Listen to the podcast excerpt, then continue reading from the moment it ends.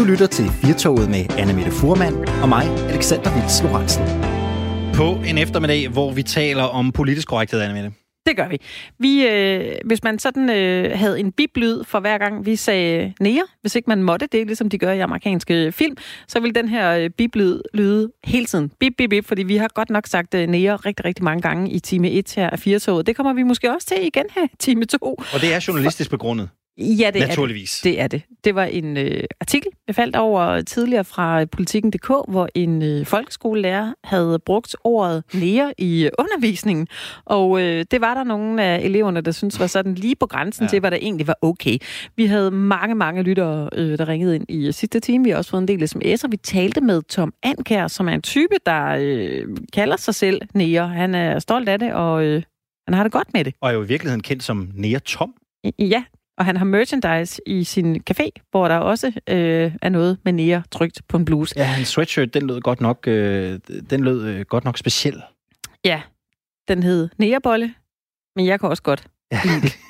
Lige netop. Nej, nærboller. Nærboller, men, men jeg, jeg vil også gerne. Men, men jeg vil også gerne. Ja. det tror jeg, det er noget med det. Jeg vil lige sige, at hans pointe var så, at vi skal lade være med at være så forskrækket over ordet nære, og vi bestemmer selv, hvordan vi farver det, om det er positivt eller negativt, eller også til en lidt hyggelig slags. Mm. Vi havde mange lytter med. Vi har også en uh, lytter med på telefonen nu, som gerne vil blande sig i den her debat. Hej med dig, Lamberto. Hej. Hvad, øh, hvad har du at sige til det her øh, ord, nære? Øh, ord nære, det er noget, som øh, man venter at sige herhjemme, som øh, går mange folk øh, meget vred. Jeg er selv sort. Øh, ja. Folk siger det til mig. Jeg kalder mig nær af alt muligt. Men øh, jeg selv reagerer ikke på det.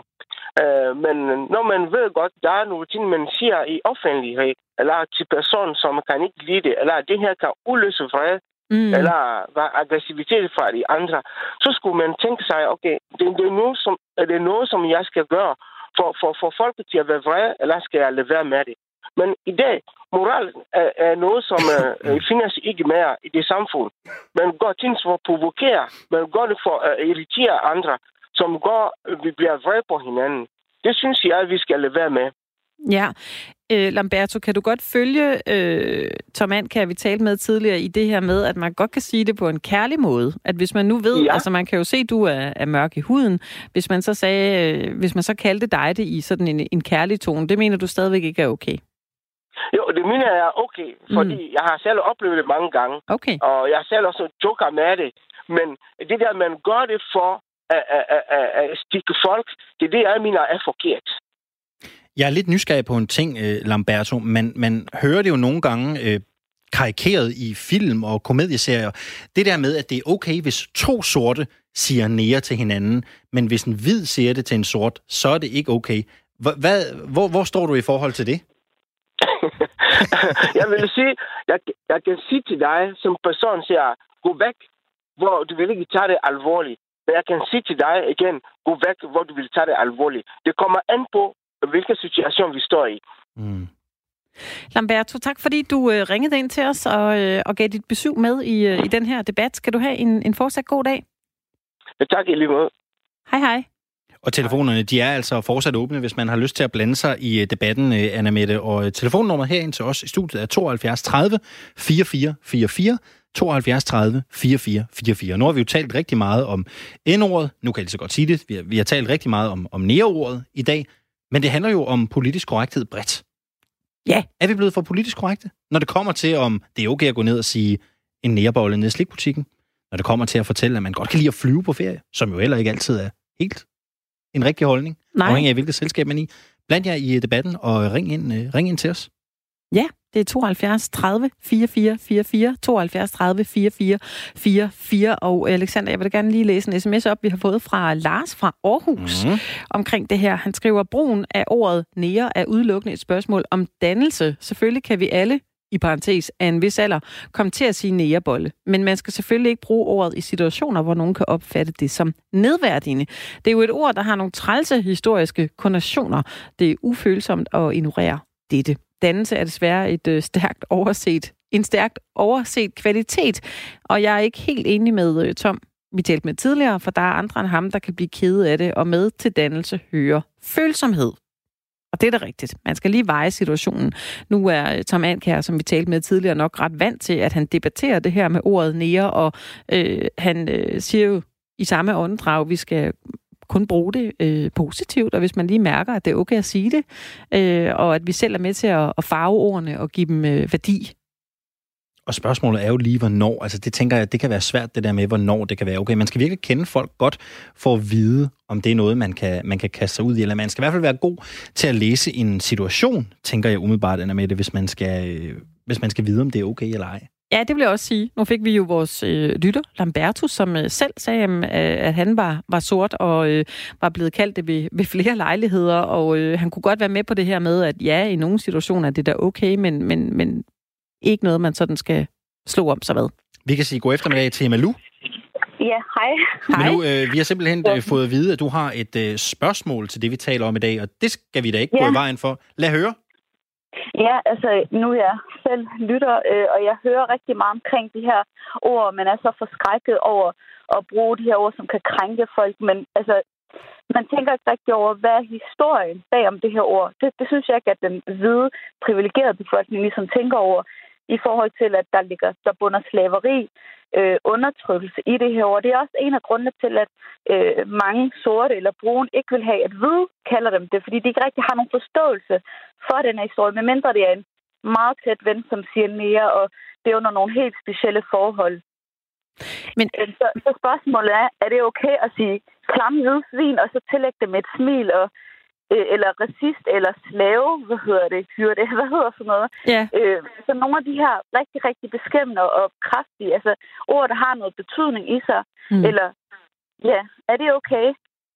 Det er et rigtig godt spørgsmål, Malu, fordi er det okay? Det, det er også rigtig svært at svare på, fordi der skal man jo virkelig være god til at mærke og vejre øh, situationen, og måske også kende øh, den person, man kaster sådan nogle eder efter.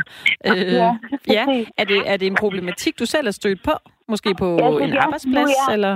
Jamen, altså, jeg har faktisk på gaden... Altså, nu er jeg kridhvid i ansigtet, men, øh, og jeg ligner faktisk en etnisk dansker lige indtil jeg begyndte at tage tørklæde på.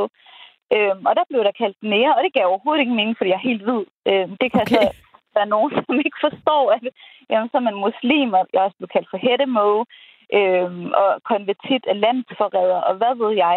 Er du konverteret, øhm, er, er, du, er du konverteret, ja. Malu, eller? Nej, det er jeg ikke. Nej. Jeg er ikke konverteret. Nej. Øh, men jeg kunne godt ligne en, for jeg ser meget vestlig ud i mit udseende. Ja. Og det er bare fordi, sådan er vores gener bare. Øh, men altså, i forhold til det her med at, at tillægge ordet et kærligt tryk, altså nu kan jeg huske, at, at det her ord, hvad var det, grønlænderstiv kom i ordbogen. Ja, det... Mm. Altså, jeg, taler, jeg tænker på, at hvad hedder det, i forhold til vores ord i Danmark, altså vores begreber, jeg synes, vi, vi lader folk øh, slippe afsted med for meget. Nu kan jeg huske, at var det øh, øh, ham der forfatteren, der havde skrevet om nære, øh, nu kan jeg ikke huske, hvad han hed, øh, de her gamle børnebøger. Ja, de gamle, den, den hed Rasmus Struss blandt andet, øh, ja, er der en, ja, ja, som også har det ord brugt rigtig ja. mange gange. Ja. Og det er jo ikke fordi, at, at befolkningen, der lige læser den umiddelbart er racistisk eller noget som helst, men det, der bliver tillagt øh, lige måske i bogen, er måske heller ikke direkte nedladende, men der bunder rigtig meget historie i de her ord, mm. og det er det, som den, den etniske befolkning tænker meget på. Og det var noget, jeg aldrig tænkte på før, fordi jeg netop var lys i huden og havde lyst hår, og så begyndte jeg godt at gå med tørklæde. Så kom der en helt anden, øh, hvad hedder det, hvad skal man sige, altså så oplevede jeg ligesom noget helt andet. Ja. Og så blev man kaldt nære, så blev man kaldt for hættemo, og ja. hvad ved ja. jeg. Ja. Så jeg har ligesom kunne mærke, at det betyder altså noget, og jeg kan ikke se det der med, at man, man kan være positiv med et smil i øjet, altså på det offentlige plan, kun Nej. på det personlige plan. Malu, tak fordi du ringede ind til os her i, uh, i Firtoget, og så have en fortsat god dag. Tak. Tusind tak, og i lige måde. Hej. En, der også må øh, vende sig til at blive øh, kaldt lidt af hvert, eller som i hvert fald er blevet gjort det i lang tid, det er USA's præsident Donald Trump. I går der startede rigsretssagen mod Trump. Han er den tredje præsident i verdenshistorien, der havner i en rigsretssag. I går der startede sagen i øh, senatet, hvor selve proceduren for rigsretssagen skulle fastlægges. Fastlægges, undskyld. Skal det eksempelvis være muligt at få udleveret øh, e-mails og andre dokumenter fra det hvide hus, og hvilke vidner kan man afhøre, hvis nogen? Nej har, nej, har republikanerne enstemmigt sagt. Samtlige 11 af demokraternes forslag til rettergangen er blevet nedstemt af republikanerne i senatet. Helt konkret så er Trump mistænkt for at have misbrugt sit embede ved at bede Ukraines præsident om at efterforske demokraten Joe Biden og Bidens søn Hunter Biden, der har siddet i bestyrelsen for det ukrainske energiselskab Burisma fra 2014 til 2019. Samtidig bad Trump om at få efterforsket Ukraines rolle i USA's præsidentvalg i 2016. Opkaldet det fik en whistleblower til at slå alarm og indberette det til den amerikanske efterretningstjeneste, og demokraterne har anklaget præsidenten for at have afpresset Ukraine ved at tilbageholde militær og sikkerhedsbistand. God eftermiddag og velkommen til dig, Stine Krohmann Dragsted. God eftermiddag. Du er vært på Radio 4 morgen, og så er du øh, mange år i øh, korrespondent, har været bosat i USA, mange år har arbejdet for øh, blandt andre DR og Kristelig Dagblad. Med gårdsdagens afstemningsresultat og forkastelse af de demokratiske forslag, så ligner det her jo umiddelbart a walk in the park for Trump. Ja, altså det pussy er jo, at Trump, øh, selvom han jo befinder sig i den helt anden ende af verden, han er tættere på os lige nu i den her alpeby Davos i mm. Schweiz mm. til det her møde, World Economic Forum, så har han sagt lidt om rigsretssagen, som alle i USA jo tænker på. Og der har han faktisk fået at sige i dag, at han synes egentlig, det ville være okay, hvis nogle af de her, øh, øh, hans stabschef blandt andet, hans tidligere national sikkerhedsrådgiver, hvis de skulle komme øh, og vidne, øh, selvom det altså er blevet stemt ned. Øh, så det var rimelig let for ham at sige. Men altså han har sagt, det, det vil egentlig være okay for ham, men det kan da være, at det er et problem, hvis de kommer til til at sige nogle hemmeligheder. Så, øh, så han har nogle holdninger til det. Og hvorfor er det, Trump siger sådan i dag? Ja, det er jo en gratis omgang, kan man sige. Øhm, og så, ja, og så tror jeg, at der kan også godt være uenigheder mellem, hvor, hvor han står, og hvor republikanerne i senatet står. De vil bare gerne have det her overstået hurtigst muligt. Øhm, og det har de jo fået igennem nu. Man kan sige, de vandt ligesom den her kamp. Ikke? Der var en ophedet diskussion i, i natdansk tid, hvor de skulle diskutere reglerne og procedurerne, ikke? og det blev simpelthen så voldsomt, at den, øh, ham, der ligesom skal styre det her, vi kalder en rigsretssag, øh, han, han er præsident for højesteret, John Roberts, han på et tidspunkt klokken 1 i nat, der måtte han løfte pegefingeren og sige, nu skal I altså tale ordentligt til hinanden. Øh, husk, at I skal have respekt for den her institution. Men det endte med, at øh, alle republikanerne, dem er der 53 af, de stemte imod alle de her ændringer, som demokraterne, som der er 43 af, de gerne vil have. Jeg bliver lige nysgerrig, øh, Stine, fordi altså, hvordan kan senatet sige, at de så øh, ikke vil have, at man øh, medtager øh, skriftlige dokumenter i sagen. Altså det tænker jeg, det ville ikke forekomme i Danmark, hvis det var en, øh, en lignende sag. Ville det det? Nej, altså der er to ting, vi skal huske det her. Et, så øh, der vil være dokumenter, der er med. Øh, fordi noget af det, som de mere moderate republikanere faktisk fik ændret, og en af grunde til, at de debatterede så langt ud på natten, det var, at der netop var nogen af republikanerne, der sagde, hov, hør lige her, de ting, der allerede er fremlagt i kongressen, de skal altså automatisk være en del okay. af, hvad vi diskuterer i senatet. Ja, ja. Det, der blev stemt ned, det var, at, øh, at, der ikke, at der er en masse dokumenter, man gerne vil have fra det hvide hus, demokraterne gerne vil have, øh, som man ikke kan få, og de vil også altså gerne kunne interviewe øh, nogle af de her, for eksempel Mick Mulvaney, der er stabschef, som man mener ved noget om det, du jo også lige nævnte i oplægget, altså det her med, at mm. der er 400 millioner dollar i amerikansk militær hjælp der skulle være givet til Ukraine, som blev holdt tilbage. Det er noget af det, der er enormt vigtigt i den her sag, fordi det er noget af det, der gør også de mere konservative demokrater synes, det er bare ikke okay. Når man taler sikkerhedspolitik, det må mm. man ikke bruge til at afpresse andre med. Det, skal, det er det, vi skal huske på, og det er derfor, den her sag er blevet så alvorlig. Og man kan sige, øh, The, the battle is won, but the war is not over yet. Nu Nej. hører vi uh, Trump stå i uh, Davos i dag og tage det hele lidt let, og, og som sagt, de her demokratiske ændringsforslag, de blev stemt ned i går. Er det her så slut for demokraterne, eller er der, uh, eller er der nogle mulige next steps? Altså, hvis vi skal være helt grove, så har det været slut for demokraterne fra starten af.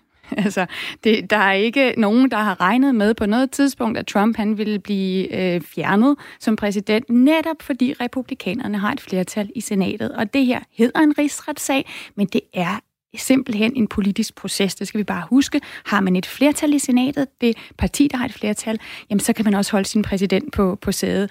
Så hvad kan demokraterne gøre nu? Jamen altså, øh, de siger jo nu, det her det er simpelthen ikke fair. Det her det bliver ikke en fair proces, fordi vi ikke kan få lagt alting frem. Øhm, og så vil de jo prøve at gå ud til befolkningen, den amerikanske befolkning og sige, prøv nu at høre her, prøv at se, hvordan Mitch McConnell, som altså er republikanernes leder i senatet, han prøver at haste den her proces igennem. Synes I, det er fair? Det kan også godt være, at de egentlig i det, i det stille sind er lidt glade for, at det ikke vil tage så lang tid, at det her går lidt hurtigt. Fordi vi skal lige huske på, at demokraterne er altså også i gang med noget andet, de synes er meget vigtigt. De skal til at vælge, hvem der skal mm. stille op mod Trump i 2020. Her øh, i starten af februar, den 3. februar, der går det første primærvalg i gang, altså i Iowa i delstaten. Der skal man stemme om, hvem er det af de her forskellige kandidater, der skal stille op mod Trump. Og der sidder nogle af kandidaterne, de skal lige nu være i D.C. til den her rigsretssag, og de vil meget hellere være ude og holde vælgermøder. Så der er nogle af dem, der egentlig godt kunne tænke sig, at det går lidt hurtigt. Men altså, mange har jo længe sagt, at, at det her på ingen måde ville resultere i, at, at Trump han gik af. Hvis, hvis man vidste det, hvorfor har man så alligevel interesseret på at, at føre sag? Jo, altså det er der jo flere grunde til fra demokraternes synspunkt. For det første kan man sige, at det kunne jo være, at man kunne få overtalt nogle af republikanerne til at stemme imod. Altså der er 53 republikanere øhm, og 47 demokrater i senatet, hvor der i alt er 100. Man skal have det, der hedder to tredjedels flertal, så et superflertal. Så det er ret mange, de skal overtale. Så mm. det, det, det synes lidt umuligt. Men det er klart, igen, hvis vi tænker på, at det her det er politisk. Hvis så folkestemningen pludselig vendte, når der kom nogle af de her beviser frem, så kunne demokraterne jo håbe på, at, at, øh, at de republikanske vælgere vil presse deres senatorer til at stemme. Det er en grund til, at man kører det igennem. Den anden er, at man ligesom kan sige, okay, det går, at vi ikke kan få væltet Trump, men vi kan få fremlagt nogle ting, som kan få betydning for ham, når vi nu går ind i en valgkamp 2020. Det kan svække ham op til valget. Og den sidste grund er, at mange af dem siger, jamen ja, vi kan ikke vælte Trump, men derfor kan vi jo ikke lade være med at bruge den institution, vi nu engang har. Det står i forfatningen, at hvis man misbruger magten, det er det, de har anklaget ham for, mm. hvis man prøver at forhindre rettens gang, det har de også anklaget ham for, jamen altså, så kan man stille en for en rigsretssag, det siger demokraterne i hvert fald. Så det bliver vi nødt til at gøre, vi er nødt til at prøve at holde ham ansvarlig, fordi næste gang, der kommer en præsident og gør det samme, hvis vi så ikke gør det, så vil alle bare sige, jamen I gjorde det jo ikke mod Trump. Altså man vil gerne lave et fortilfælde her. Stine Krohmann Dragsted, du har boet i USA i mange år, du har familie i USA, du kender amerikanerne. Hvis man forestiller sig et lignende eksempel i øh, i Danmark, øh, vi, kan jo, vi kender jo Tamilsagen for år tilbage, hvis man forestiller sig et lignende tilfælde i Danmark, hvor så alvorlige anklager og langt hen ad vejen også øh, beviser på, at en, en statsleder har gjort noget af den karakter, så havde, man, så, havde, så havde landet gjort oprør, så havde man sendt ham ud af døren for lang tid siden.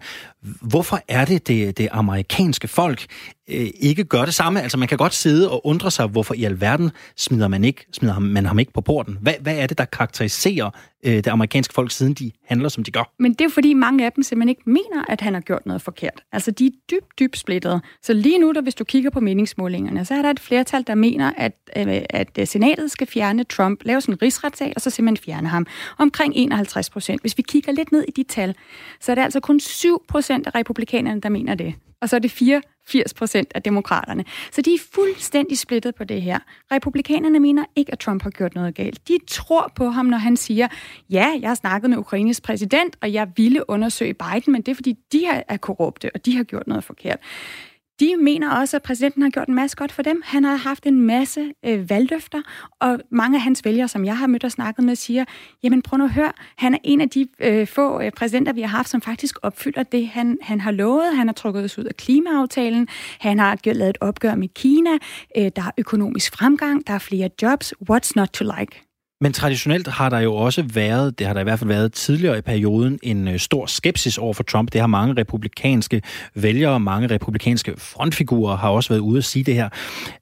Er det republikanske parti blevet Donald Trumps parti, eller, ja. eller det ja. er simpelthen sådan, det er nu. Det, det er, er Trumps det er Trump parti. eller The Highway. Ja.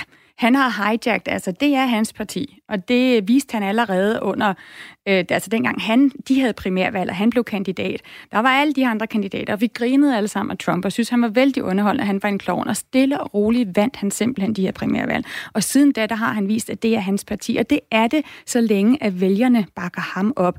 Man har ikke en stærk partiorganisation i USA. Partierne er slet ikke det samme som i Danmark. Det er ikke partierne, der på den måde vælger deres ledere. Det hele afhænger af vælgerne. Og så længe vælgerne bakker Trump op, altså de republikanske vælgere, så, så står han stærkt, og han har bevist det ved det sidste midtvejsvalg. De republikanere, der talte ham imod, de fik simpelthen røven på komedier, de røg ud. Så de ved alle sammen godt, dem der sidder nu øh, i senatet, at man skal virkelig passe på med at lægge sig ud imod Trump. Hmm. Jeg tænker også, altså han tør man næsten det, ikke? Lægge sig ud imod ham. Ja, præcis. Altså, man kan jo få et problem, hvis man er for eksempel en, der hedder Susan Collins, øh, som er en senator fra Maine, som er valgt i et af de delstater, hvor man faktisk ikke er særlig glad for Trump. Okay. Øhm, så Så så, hun så hun, hun skal på genvalg i 2020. Ja. Ja. Hun er en af dem, der lige nu har kæmpet for, at man for eksempel netop skulle have de dokumenter og beviser, der blev fremlagt i kongressen, at de skulle være en del af det. Så hun mm. står i en virkelig svær balancegang lige nu, Mm. øh, med, med hvad hun skal gøre for trods alt at tækkes de her vælgere. Øh, der er mange, det der hedder uafhængige vælgere i hendes stat, som, som er meget splittet i den her rigsretssag. Mm. Men der er ikke særlig meget, mange af de her moderate republikanere tilbage. Mange af dem røg simpelthen ud. Det det samme med de moderate demokrater, og derfor ser vi altså både et USA blandt vælgere, blandt almindelige mennesker, og et USA blandt politikere, der er ekstremt, ikke bare splittet, men polariseret, altså hvor man er rykket meget langt fra hinanden og ikke ja. kan tale sammen. Ja. Hvis du lige skulle gøre status over alvoren i den her øh, rigsretssag, hvordan ville, det, hvordan ville status på den være? Jamen, jeg synes jo, det er, øh, vi skal lige huske på igen, det er historisk. Det er kun tredje gang, at, at det her sker. Og jeg synes, at, at øh, det her, det er et eksempel på, at, at vi har netop halvdelen af landet, der mener, at præsidenten simpelthen er, er en forbryder, og ikke bare det, at han undergraver de demokratiske institutioner. Og så har du den anden halvdel, som mener, at han er fuldstændig uskyldig, og det er lige præcis at demokraterne, der misbruger de demokratiske institutioner. Det er virkelig slemt. Øh, Jeg tror, jeg har nævnt det før, men det er fordi, det gør så stort et indtryk på mig, de her målinger, der viser, at en ting er, at man er uenig, men, men det, som der også sker i USA lige nu, det er, at hver modpart mener, at den anden fløj simpelthen er ude på at skade landet. Mm. Altså, når vi når derud, når man ser hinanden som fjender, så er det meget alvorligt. Nu kører den her sag mod Trump, og det er historisk. Det, det, er tre, sket tre gange i, øh, i, i verdenshistorien. Øh, mange mener, at Trump har en god chance for at blive genvalgt som USA's præsident, også hvis man ser på, hvad der er sket historisk. Jeg tænker, alene det, at han har været i sådan en sag, det er vel også noget, der får en konsekvens for, hvordan man som leder af verdens mægtigste land bliver opfattet i det internationale omkringliggende samfund. Ja, altså vi har jo et eksempel i Bill Clinton, som også blev stillet for en rigsret. Det blev så stemt ned øh, i, i senatet. Så det kan man jo godt overleve. Og altså Bill Clinton gik ud og havde, der var så et midtvejsvalg bagefter, som han vandt stort, eller demokraterne vandt stort. Så, så ja, altså jeg ved ikke, jeg tror ikke, Trump han er særlig bekymret om, hvordan andre kigger på ham. Der har været så mange sager, og så mange sager, vi netop ikke kan huske at øh, den her rigsretssag for ham, det er en lille rise i lakken. Og her til sidst, nu har vi jo de her tre historiske rigsretssager. Nu, nu forklarer du alvoren på, på Trump-sagen for et øjeblik siden. Hvis vi holder den op mod de to tidligere, der har været, øh, hvor, hvor står vi så al, alvorsmæssigt? Ja, det kommer jo gerne an på, hvor du står politisk, mm. fordi det er det, vi skal huske. De her er jo politiske sager. Der er jo, demokraterne vil jo mene, at øh, sagen mod Bill Clinton var helt hul i hovedet, fordi det i høj grad handlede om, hvorvidt han havde haft en affære med Monica Lewinsky, og hvorfor var det politisk. Hvor republikanerne sagde, ja, det kan godt være, men han misbrugte sin magt, altså det samme som Trump er blevet beskyldt for her, ved at prøve at skjule det. Øh, jeg tror, at demokraterne og mange eksperter vil sige, at det her, det, grunden til, at det her er alvorligt, er, at vi snakker om øh, vi snakker om forholdet, det amerikanske forhold til et andet land.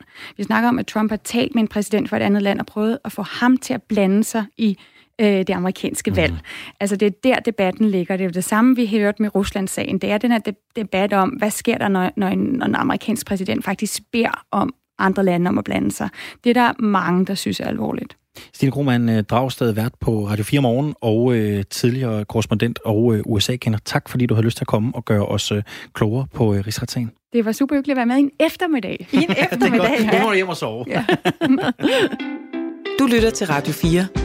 Nå, jeg synes, vi blev klogere, Alexander. Jeg synes, det var dejligt. Og, Det er ikke sidste øh, gang, vi har talt øh, USA med Stine. Nej, Det kommer vi til at gøre igen. ja, præcis. Det ved du. Hun, hun, hun nikker på vej ud af døren. Ja. Yes. Ellers kan man jo altid lytte med på, øh, på morgenfladen, hvor Stine også sidder. Øhm, vi skal videre nu. Øh, vi skal tale med Danmark. Vi skal dykke ned og øh, sætte spots på Region Nordjylland, fordi det er jo sådan, at øh, den her uge, der har vi valgt øh, en menneske, der bor i øh, en af de øh, fem respektive regioner, vi har her i øh, Danmark. Vi skal til Region Nordjylland, hvor øh, der bor en, der hedder Helle Langer.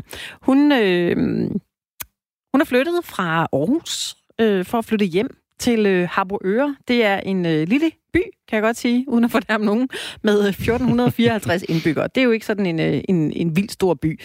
Men øh, Helle, hun, øh, hun blev grebet af en øh, tosset idé, synes hun i hvert fald selv lidt, om at øh, drive et øh, kultursted, et spillested, man kalder 18 B. Og øh, jeg synes, vi skal prøve at høre, Alexander, hvor, øh, hvordan øh, skærer man lige sådan en kage, når man bor i en lille by, som i øvrigt øh, rent geografisk ligger så langt væk, at man nogle gange er nødt til at køre en, altså, langt for at komme derop. Helle Langer, du er med på telefonen. Ja. Velkommen til ja, Firtoget. Ja. Mange tak. Altså, du driver til daglig det her spillested, der hedder 18B i øh, Harboøre. Kan du ikke lige prøve at spole tiden tilbage? Hvorfor fik du egentlig øh, ideen til at gå i krig med det? Øh, det fik jeg, fordi jeg er sådan en kombination af, at jeg øh, trængte til at øh, skabe noget. Jeg øh, havde sådan, sådan en sulten lyst til at, at nørde med stemninger og alt muligt andet, og øh, så blev jeg så øh, provokeret af, at, øh, at, at, at det var som om sangen var hele tiden, at jeg skulle flytte mig til Midtjylland, eller jeg skulle flytte mig til en større by, hvis det var sådan, at jeg skulle lave noget kreativt. Og så, øh, så som stedig øh, vestjyd tænker jeg, jeg laver det bare godt nok, så folk de selv kører herud for at komme til det. Øhm, så det er sådan øh, grundlæggende, hvorfor 18B kom i gang. Det er sådan en øh, tanke om, at vi gerne vil få en aften, hvis at få, øh, få folk til at køre den anden vej. Ja, og der skal man jo nogle gange køre lidt langt for at komme øh, helt op til Harboøre. Og jeg tænker ja. sådan, de fleste mennesker, øh, som starter et spillested, de har jo enten en, øh, en god lunds øh, ekstra i overskud på kontoen, eller også så har de måske en investor. Altså, du stod med en øh, underskrevet lejekontrakt på den tidligere lokale brugs. Altså, øh, ja. hvordan fik du lige et, øh, et spillested stablet på benene? Øhm, det fik jeg ved øh, at arbejde hårdt for en renovering. Øh, så vi selvfølgelig selv lagt lidt økonomisk penge i det, og så har vi fået fondspenge fra, fra en fond, der hedder LAK, som øh, giver penge til øh, udkants Danmark-områder. Og vi er om noget udkants Danmark. Øhm, så det er egentlig på den måde, men jeg tror også, øh, at når man sådan altid kender alle regler og alle... Øh, når man kender til det hele, så kender man heller begrænsningerne. Det kan også et eller andet nogle gange. Ja, det, det, jeg tror næsten, man er nødt til at have den, når man starter et spillested i Arboøre på den måde ja. i hvert fald. Fordi du har vel heller ikke haft øh, millioner af kroner til lige at købe øh, det fede interiør. Og sådan, øh, Nå, altså det ej. må man vel også... Øh, ej, nej, fejler i hjertet, og så ja. kan man til mig. Men øh, Helle, I lave ud med øh, to koncerter øh, på spillestedet 18B, det var ingen ringere end øh, Steffen Brandt fra TV2 og Niels Havsgaard. Det er jo to øh, store kanoner i Danmark. Hvordan fik du lige lukket den aftale? Øhm, det fik jeg lukket ved, at øh, altså Steffen Brandt fik vi aftalt igennem nogen, der kender nogen, der kender nogen, der kender nogen. Øh, og så flere led sagde gode for os, hvis man ikke siger sådan. Øh, ja. så på den måde fik vi overtalt Steffen til at komme. Mm. Og så tror jeg jo egentlig, at det er meget lille verden, og øh, både Steffen Brandt og en god havsgård har været søde til at sige vores øh, navn nogle steder og ruse skidtet af os. Øh, og det har, jo, det har jo givet sig det godkendt stempel i mange verden. Ja.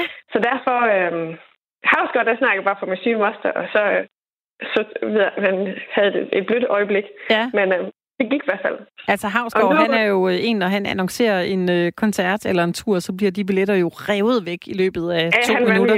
Æh, han er så god. Hvordan var øh, tilslutningen her til dit øh, spillested i øh, Harboøre, som jo sådan geografisk ikke er, er, er et sted, der sådan er et, et, et smørhul, kan man sige? Nej, altså tilslutningen lige nu, det er sådan, at vi har øh, vores forårsprogram, er færdigt, og øh, vi har nærmest udsolgt. Vi har lige lidt billetter til en Linde-koncert, og så lige startet altså billetsalg til en Rikke Thomsen-koncert i juni, men ellers er vi faktisk udsolgt hele vejen. Ja, det er da flot. Altså, kan du, nu ja. får du det hele til at lyde som om, det der, det er da bare lige noget, man, øh, det gør man da simpelthen bare lige, hvis man får en god idé. Det gør man. Og er øh, lidt kreativ og kan få tingene til at løbe rundt for ikke så mange kroner og øre. Hvad har du syntes var den største udfordring øh, i, øh, i starten?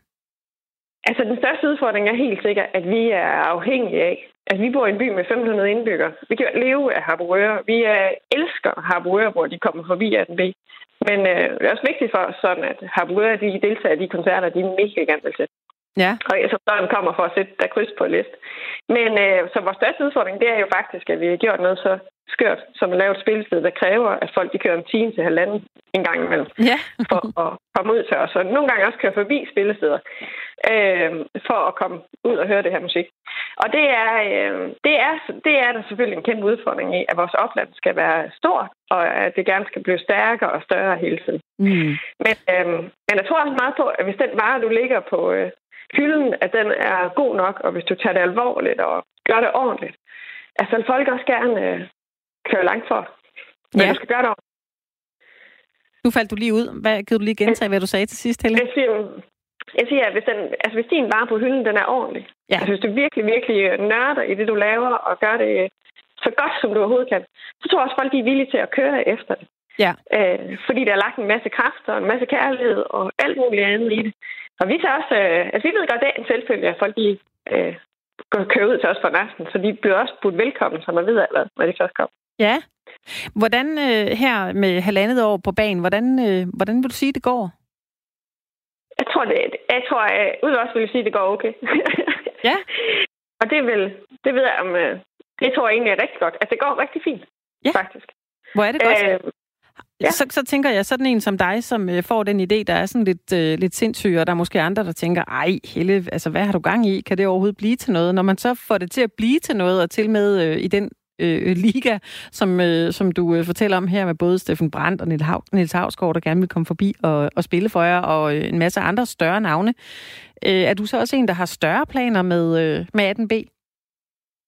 Altså, jeg selvfølgelig altid... Øh, altså, mit hoved fungerer jo sådan på den der irriterende måde, at jeg altid tænker nye muligheder, nye ud, altså, udvikling. Jeg prøver altid sådan at tænke, hvor er potentialet ligger hen. Øh, men jeg tror, at den største plan for 18B, det er faktisk, at vi, at vi bliver en så stærk base, at vi forbliver, hvis man kan sige sådan. Altså, at det er egentlig at forblive 18B. Det er den, sådan, den største plan. Øh, og så skal vi nok finde på alle mulige fede ting hen ad vejen. Vi, øh, vi skal skaffe en base, hvor vi kan lege ud fra. Og øh, det er skide sjovt. Ja. Helle Langer, jeg vil gerne ønske dig øh, held og lykke øh, fremover, og øh, godt, at du har arbejdshandsken på og øh, virkelig giver den gas med det her spillested, så øh, du kan jo give det videre med, Ja, er med, med oplevelser til en hel masse danskere, som kommer forbi Harbo Øre. Kan du have en fortsat god dag? Tak og i lige måde. Hej hej.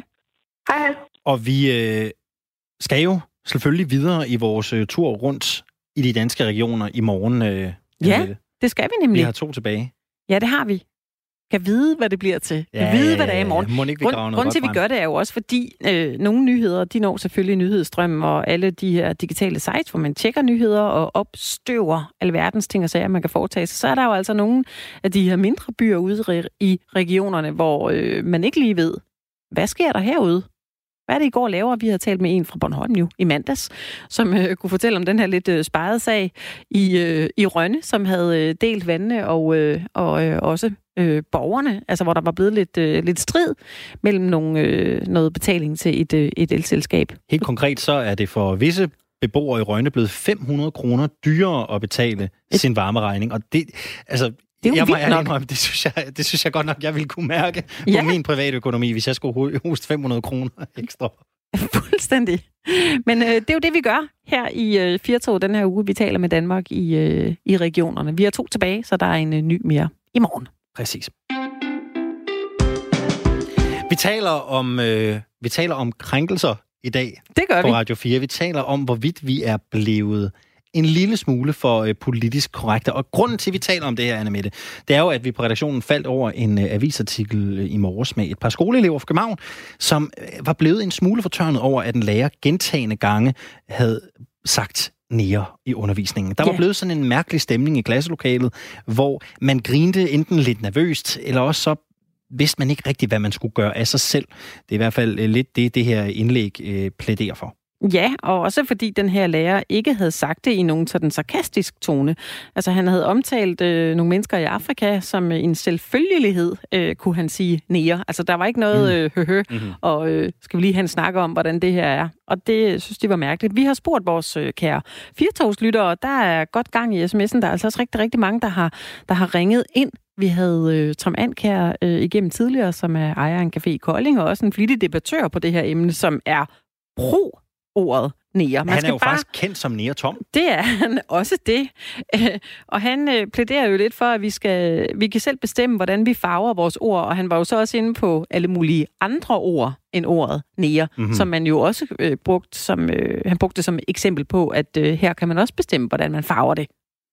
Og vi har fået rigtig mange gode sms'er ind. Og lad mig lige... øh, Der er både nogen, øh, altså der er både nogen, der er enormt uddybende, og så er der også nogen i den lidt øh, sjove ende. Her øh, har vi fået en øh, sms. Jeg ved faktisk ikke, hvad lytteren hedder. Men han skriver, jeg havde, da jeg var ung, to kammerater, der hed Thomas Jensen. Ja. Det hed de begge to. Ja. Den ene var hvid, den anden var sort. Og den sorte hed derfor Nea Thomas. Ja, Så var der i hvert fald ikke nogen degedarer der. Kan vide om, Så ved man, øh, hvad man taler om. kan vide om Nea Thomas var helt okay med, at de, øh, med, at de gjorde det, fordi... det, ja, Jeg, jeg håber, at de havde aftalt det. Det lyder i hvert fald sådan. ja. Nå, Ellers så ved du- Thomas Jensen det derude nu. Hvis der sidder en mørk Thomas Jensen, og ikke har vidst Jamen, det var mere inden de begyndte at sige ah, det, du ved. Det var way back, altså der, hvor det ligesom sker, hvor man tænker, det er nu her, du, øh, vi døber dig. kan vide, om det var en tid, hvor man siger, hey, det synes jeg faktisk ikke er okay, at jeg skal Ja, hedde det. Ja, Det kan godt være. vi har fået en uh, sms også fra Bjørn fra København. Han skriver, man skal se på konteksten og ikke på ordet. Det er ikke ordet, der gør ondt, men den måde, man bruger ordet på. Man må jo gerne sige nikker, når man nikker med hovedet. Okay, ja. se på konteksten Ja, og det ikke på ordet. Det, ordet, selvfølgelig- ja, det, er, det er rigtigt. Det, det kan man godt sige. ordet i sig selv kan alligevel aldrig forbydes i offentligheden. Ej, okay, den er måske sådan lige på det var lige den grænsen. søgte ende. ja. Og så er der jo en her, jeg ved ikke, om du kan huske den sag, men der er en lytter, øh, som henviser til en debat, der var for øh, nogle år siden. Det ved jeg ikke, om du kan huske. Øh, men debatten om øh, Djurs Sommerlands Hottentotland. ja, det er rigtigt. Ja, nemlig. Det er da Og rigtigt. øh, Det- det er Ronny fra Rigskov, der skriver, Ja. Debatten om Hottentotland, der skulle hedde noget andet, det var simpelthen at vride krænkelser ud af en tør karklud. Kan du Ja, huske det- debatten? Jeg- Jeg kan ikke huske den i... Øh, jeg, det, det, det må blive grove træk, jeg kan huske. Jeg kan godt huske, der var noget... Ja, Ja, noget tæ- men det er der præcis. også... Synes du ikke, når man har et... Øh, altså, helt ærligt. Altså, jeg, jeg, jeg tror, jeg tænker... øh, Nu kan jeg, jeg kan faktisk ikke huske, om det var en ny forlystelse, eller om det var en ældre forlystelse. Men jeg vil sige, hvis det var en ældre, så har den jo ligget der i mange år, uden at genere nogen. Ja, jeg vil bare sige, hvis man er indehaver af en øh, forlystelsespark her i øh, 2020, og man vælger at kalde noget for en Hottentotland, så tror jeg, man skyder sig selv rimelig hårdt i foden. altså, hvis vi skal være helt ærlige. Det er meget muligt. Hvis du har lyst til at øh, blande dig i øh, debatten, så har du sådan cirka 19 minutter endnu. SMS'en den er åben. Du øh, kan sende en besked til den. Du skriver R4, din besked, og så sender du den til 1424, hvis du har lyst til at ringe ind til os. Så er telefonen også åben. 72 30 44 44. I dag er det rumonsdag, og velkommen til dig, Thomas Schumann. Ja, goddag, og tak fordi I gerne vil have mig med igen. Jamen Det var en selvfølgelig, fornøjelse. du det er en stående jo, øh, invitation. Du er her jo for at gøre os øh, klogere og øh, oplyse os om øh, det, der foregår mange kilometer over jordens overflade. Og øh, man kan jo høre dit program, skal man lige sige, der hedder Genau, Ja. i, øh, her på Radio 4. Det Hver handler ikke om tirsdag. rummet, men Nej. det handler om Tyskland. Det ved du også rigtig, rigtig meget om. Så jeg ved ikke, om øh, er det i dag, vi snakker tysk rumfart, eller skal vi øh, holde os til noget andet? Ah, vi snakker ikke helt om tysk rumfart. Øh, en, altså, det kunne vi også snakke om. Der er også masser, der er spændende, der foregår øh, i Tyskland med deres øh, Centrum for Luft- og Raumfart. De, øh, de er jo også godt med med missioner ude i solsystemet og sådan noget. De, Ja. Nå, men det kan vi tage en anden dag, jeg tror. Det kan vi tage en anden dag, fordi vi har jo døbt det til rumonsdag, så du kan jo bare øh, fylde på alt, hvad du ved. Men øh, du har jo gerne sådan et øh, menukort, du ruller ud til os, øh, når du gæster os her i Firtoget. Hvad står der på din øh, menu i dag? Jamen, jeg synes, vi skulle tale lidt i dag om den test, som SpaceX havde her i søndags. De Ja. øh, afprøvede jo abortsystemet på deres øh, Crew Dragon rumkapsel. Øh, det er sådan, at de rumkapsler, som NASA er ved at udvikle nu til at skulle transportere astronauter op til den internationale rumstation, de har øh, raketter ombord øh, ved, ved rumkapslen, som kan sørge for at, at trække rumkapslen væk fra den store rumraket, i Mm. det tilfælde, at der skulle gå et eller andet galt, at den begynder at springe i luften eller et eller andet. Ikke? Øh, og det er jo så alt sammen som led i forberedelse til, at, at man igen fra USA vil sende astronauter i, øh, i rummet. Altså det har man jo ikke gjort siden 2011, hvor rumfærgen gik på pension. De øh, eneste, der har haft adgang til den internation- internationale rumstation, det har været Rusland. Mm. Øh, siden da, hvor man har fløjet i Soyuz-rumkapslen, øh, der har plads til tre passagerer. Øh, de her nye kapsler, som SpaceX og så Boeing er ved at udvikle, øh, de, er ved de er hver især ved at udvikle en, og den Boeing hedder, den hedder Starliner. Øh, de har altså plads til, jeg tror det er syv passagerer, seks, og syv, eller, seks eller syv passagerer er det. Altså, så er det nu, nu noget større kapsler, det er noget mere moderne kapsler. Altså den der Soyuz-rumkapsel, som russerne de, øh, de bruger, den er altså helt tilbage fra en gang i, i 70'erne, at det blev, den blev udviklet. Ja, fra man øh, tester det her, og så til det bliver, bliver virkelighed. Hvad er, hvad er øh, tidsperspektivet på det egentlig? Jamen, de er efterhånden faktisk så langt øh, henne i processen, at øh, nok allerede her i anden kvartal, altså hen mod sommeren måske øh, her i år, kan vi begynde at se de første astronauter blive sendt op til den internationale rumstation fra USA igen. Jeg er i hvert fald allerede i gang med at kigge efter sådan hvordan flypriserne ser ud øh, på den tid af året. Så. Fordi du skal følge det her. Ja, jeg skal helt klart derover, når de sender astronauter op ja, øh, derovre fra igen. Ja. Selvfølgelig skal du ja, det bliver en historisk øh, dag. Ja. Hvis man nu sådan en som mig, som ikke lige ved, hvordan man kommer afsted og, og noget om rumkapsler, kan du ikke lige prøve at beskrive, hvad, hvad er det egentlig for et, øh, hvad er det egentlig for et type transportmiddel? Hvad, hvad, er det, hvad er det, vi har med at gøre her? Jamen, altså, der har jo været, hvad skal man sige, to designfilosofier, kan man sige, inden for, inden for, rum, inden for bemandet, eller øh, crewed, øh, hvad hedder det, rumfart, ikke? Øh, den ene, det er rumkapslen, og en rumkapsel, det, det ligner egentlig en flødebold, kan man sige, hvor at, altså, øh, bunden af den her flødebold, den har et varmeskjold, og den, den, den, den form, den er ret altså, som siger, den er nem rent aerodynamisk at få ned igen fra rummet af. Det store problem i virkeligheden, det er jo at få tingene tilbage fra rummet, fordi du, øh, når du er i kredsløb om jorden, så flyver du med de der 7-8 km i sekundet. Og når du rammer atmosfæren, så begynder tingene altså at hvad hedder det, varme noget gevaldigt op. Mm. Så det er det, der, det er det, der virkelig er den store udfordring, det er at få tingene ned igen. Og der er den der kapselform, den her flydebolleform, der kan du placere et varmeskjold der i bunden, og øh, når den så rammer atmosfæren, så orienterer den sig faktisk mere eller mindre selv. Også i det tilfælde, at der skulle gå nogle, nogle ting galt med de styreraketter og sådan noget, den har, så helt passivt, så sørger den selv for at lægge sig sådan i, øh, i luften, så at den, øh, hvad hedder det, kommer sikkert ned igen. Så var der rumfærgen, som øh, jo var den, der fløj fra 81 til 2011, tror jeg det var, fra, fra USA. Det var kun amerikanerne, der lykkedes med at udvikle den, så at øh, den kunne tage passagerer med. Og den er jo så designet som et fly. Øh, det er et noget større design. Den er meget, meget større end de her rumkapsler. Øh, den kunne godt nok også kun have de der 6-7 personer med øh, ombord. Jeg tror, jeg tror måske engang, de fik den op på 8. Men så havde den så også et kæmpestort øh, lastrum, hvor det var, at man kunne putte moduler i til den internationale rumstation eller Hubble-teleskopet. Den øh, havde jo så en, en stor bu, altså simpelthen, en, man skulle forestille sig buen på en flyvemaskine, ikke? Mm-hmm. Øh, som skulle dækkes med et varmeskjold, og det, den skulle styres noget øh, gelinde ned gennem atmosfæren, for ikke at brænde op. Og det har jo så også været et design, som, altså hele rumfærgedesignet, øh, gjorde jo også, at man til sidst valgte at sende den på pension. Der var jo to ulykker, øh, hvor alle astronauter ombord døde, øh, mm. som havde noget grundlæggende at gøre med det design, man valgte med rumfærgen. Men hvor mange forskellige slags øh, rumkapsler har man sådan øh, øh, forsøgt sig med for at, at finde frem til den, man, man har i dag?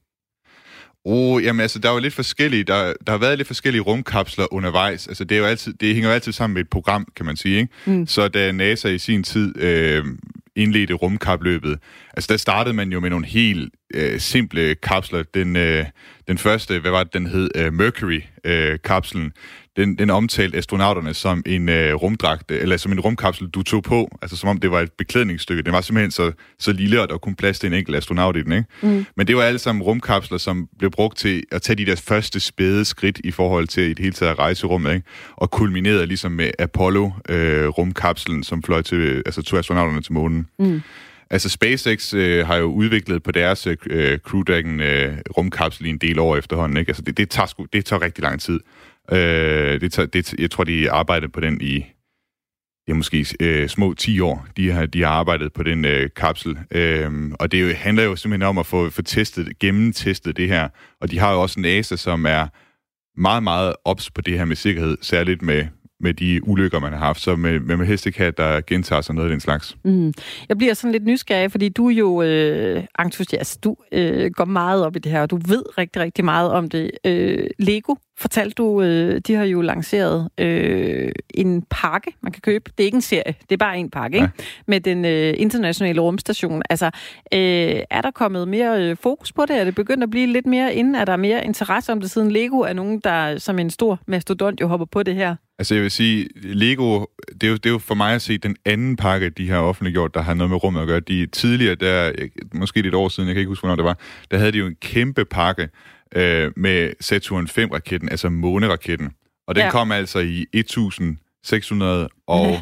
Øh, 69 øh, brækker. Og det ved du, for den har du bygget? Nej, det ved jeg ikke. Det er ikke derfor, jeg ved det. okay. Men det er, fordi det er det samme år, som man landede på månen. Man har ah. simpelthen tilpasset antallet af brækker, så det var det... Det er markedsføringsmæssigt smart. Ja, med 1969, ikke? Mm. Øh, så jo, altså det er, da, det er virkelig et øh, emne, der, der, altså, som bliver mere og mere øh, aktuelle, hvad skal man sige, flere og flere for øjnene op, for jeg tror meget af det, det har virkelig også at gøre med, at perspektivet i, at der kommer mennesker til at flyve i rummet noget oftere, og ikke bare, altså ikke bare astronauter, men også øh, private mennesker, der kommer til at flyve der øh, i rummet. Mm. Det er noget af det, som, som vækker folks interesse.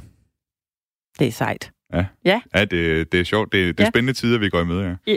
Ja, spændende, fordi nu ved jeg, at øh, vi før her i Firtoget har talt om en øh, japansk øh, mange millionær, eller var han dog billigere der? Jeg ved Han ikke, er, var han er, han er milliardær. Ja, ja. milliardær. Ja. Okay. Yusaku Mange Maezawa, ja. Ja, ja. altså som, øh, som lavede en lidt øh, speciel øh, datingprofil og, og, og inviteret på en date. Altså, ja. Thomas, hvad er updaten på, øh, på det stunt? Jamen altså, nå, men jeg ved ikke, om der har været nogle nye updates siden det der med, at han sagde, at han, han vil gerne, han vil ikke tage til månen alene, han vil gerne, han vil gerne have en kæreste med sig til månen, og så har Ja. han jo altså lanceret, at det, det, han skal lave sådan et datingprogram, og øh, unge kvinder kan altså, hvad hedder det, melde sig og, og se, om, om, om de har god kemi med ham, og så få en tur med ham til månen. Det, det der er at nævne øh, med, med hele det der projekt, altså det er jo ikke, det er jo ikke første gang, han, øh, hvad skal man sige, taler om det, den her månerejse. For øh, er det snart, snart to, to år siden, der sagde, der gik, altså, han, er, han har været den første kunde for SpaceX på deres øh, Starship øh, rumskib, altså et helt revolutionerende form for rumskib, øh, som SpaceX er ved at udvikle, som, som er det, de skal bruge til at, at lande mennesker på Mars i, øh, en gang i 2024. Det er deres plan i hvert fald. Øh, men han, han er i hvert fald købt en tur øh, rundt om månen, hvor han vil, i første omgang sagde han, det var, det var sådan, det blev annonceret, der ville han tage kunstnere med sig derop, ikke? Og øh, planen var så, at de skulle male, øh, tegne, de skulle øh, lave danse, komponere, alt muligt, alle de indtryk, de havde fra Så det deres... skulle være et kunstværk i sig selv, den det skulle tur. simpelthen, det skulle simpelthen ja. være, at de skulle lave en masse kunst, der skulle komme tilbage til jorden og berige folk, altså med, med deres indtryk fra, fra deres månerejse. Og det må sige, det var, det var noget, en noget øh, nobel tanke, om man vil, ikke? Øh, at den her milliardær vil kaste de her penge efter det, han er selv kunstsamler. Men altså, det er jo så blevet, altså man kan sige, det, det, det stjæler så hele opmærksomheden omkring det, at det nu er blevet til et datingprogram i stedet for. Jamen, det er jo det, der er sådan lidt øh, voldsomt. Øh, Elon Musk, øh, ikke fordi han kommer til at stå bag noget datingprogram, men han har i hvert fald øh, øh, jo også øh, budt ind på, på rumfart. Altså, det er jo blevet lidt mere... Øh, Men, det bliver, jeg kan sige, det bliver det, det bliver det jo også, når det er, at, at, at private mennesker får, får mere adgang til det. det er det, jeg mener. Altså, så, så dem, der, dem, der har flest, øh, eller dem, der har pengene til det i hvert fald, de kan jo sådan lidt mere diktere, hvad det er, de, de vil. Der har også været tale om fra nogle virksomheder at lave reklamer for rummet, altså hvor man sender en svær med satellitter op, ikke? og så står der måske øh, øh, do it, eller et eller andet, eller hvad, et, eller andet, et eller andet slogan fra et eller andet, Mhm. en eller anden virksomhed, øh, I'm loving it, eller et eller andet. Ikke? Øh, og så, hvis man har penge til det, lige, lige nu der er det jo sådan lidt det vilde vesten i rummet. Altså, der er ikke noget overstatsligt øh, institution, som regulerer, hvordan tingene foregår. Det er alt sammen lidt goodwill, og man prøver at hjælpe hinanden og sådan noget, men der er ikke nogen, der er ikke nogen for alvor, som er inde og lege politimand. Det kunne være, det var en øh, god idé at gøre det nu her. Fordi har du penge nok, så kan du bygge øh, dit eget rumskib og- fise afsted. Ej, Ja, ja, jeg ved det- det... godt, det kan man jo ikke sådan på den måde. Men alligevel, det, Det, det er jo faktisk... Altså, re- det er da ret- ret åbenbart beset- en ret beset snak, er det man, jo- øh, Ret man beset bør er det have. det faktisk... Øh, altså, Elon Musk gør mere eller mindre, ikke? Han, bygger jo sin eget rumskib og tænkt sig Det er fordi, jeg fik det til at lyde, som om det var lidt let Ja, lige at det- gøre det er det så og, ikke. og, og det er det ikke i hvert fald, selvom du har penge nok. Jeg kan nu i hvert fald godt forstå vores øh, japanske ven. Jeg tror også, hvis jeg skulle en tur i rummet, så ville jeg også gerne dele det med nogen. Det er rart, at man kan, at man kan dele det med en eller anden. Jeg kan bare ikke lade være med at tænke, hvis man nu skal afsted, som helt almindelig mand, med sin kæreste, afsted til rummet. Altså, det er jo forbundet med en vis fare. Det er jo ikke, det er ikke Mm. helt så farligt at stige ombord på øh, SAS Go, og så ellers flyve ud i den, i den store verden. Altså, det, det virker jo det virker næsten utopisk, det her med at tro, at, at, at man kan komme dertil sikkerhedsmæssigt, hvor man kan sende mennesker i rummet, som Ja. ja. var det bare luftfart. Jeg er glad, ja, lige præcis. Jeg er glad for, at du siger det der med luftfart, fordi altså, det, er jo, det er jo der, hvor man skal hen, hvis det er, at det virkelig skal batte noget, altså sikkerhedsmæssigt. Ikke? Og det er også det, der er, er planen for, blandt, for, for eksempel øh, SpaceX, det er, at man skal have en, en sikkerhed, der, der er sammenlignelig. Men altså, sådan, fungerer, så sådan er det slet ikke for raketter lige nu. Altså, rumraketter, de har det mere... Altså, det er ikke fordi, det er sådan ofte, eller hvad skal man sige, øh, hver anden gang, eller et eller andet, men altså, det, jeg tror, rumfærgen, altså med, med, med de to fejl, der var, den fløj 140 gange, ikke? og der var to, der var øh, to fejl under de 140 af- af- afsendelser, den havde. Ikke? Mm. Øh, hvis det var det samme med, med flytrafik, ikke? altså at per 140 førende gang, at man sender ned op, at der så er to ulykker, altså så vil der godt nok være mange fly, der drættede ned hele tiden, ikke? Øh, rundt man omkring i kunne få flere billigere flybilletter, tænker Ja. jeg også umiddelbart. Ja. Ja. Så det, øh, det handler virkelig om at gøre det her til mere rutine og gøre det, gøre det nemmere, og, eller ikke gøre det nemmere, gøre det mere sikkert. Og, mm. og det er svært, med, med rumraketter. Altså, man skal tænke på, at en, en rumraket, det er en kontrolleret eksplosion. Altså, det er det, man, man, har, man eksploderer noget materiale nede i uh, forbrændingskammeret, ikke? og så skal man styre det, Ja. øh, for at komme hele vejen ud i rummet. Ikke?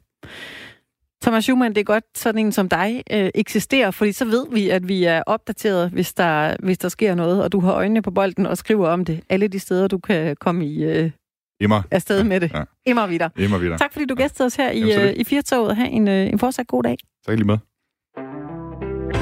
Radio 4 taler med Danmark. Det gør vi i den grad, og i dag har vi talt rigtig meget om øh, politisk korrekthed, Anna Mette, og det gjorde Ja. vi, fordi vi faldt over en artikel i morges, hvor et par københavnske skoleelever har følt sig, øh, eller en hel klasse har jo i virkeligheden følt sig lidt generet af, at en lærer har brugt øh, ordet nære Ja. i undervisning, og Ja. det fik os egentlig til at overveje på redaktionen i dag, at det her er det okay at sige, er det okay at sige nære? Er det okay at sige nærebolle? Er det okay at, øh, er det okay at stå og sige, jeg elsker at ryge?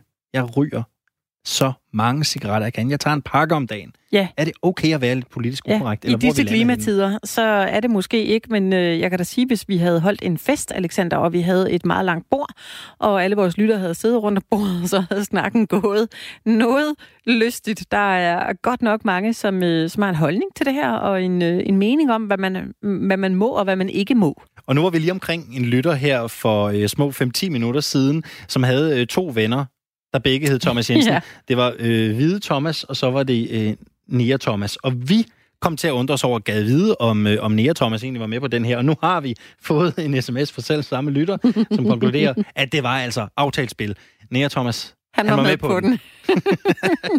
på en eller anden måde, så skal man vel også være med på den, hvis, øh, hvis det er det, man bliver, bliver døbt til. Øh, gang i den, synes jeg med, med det.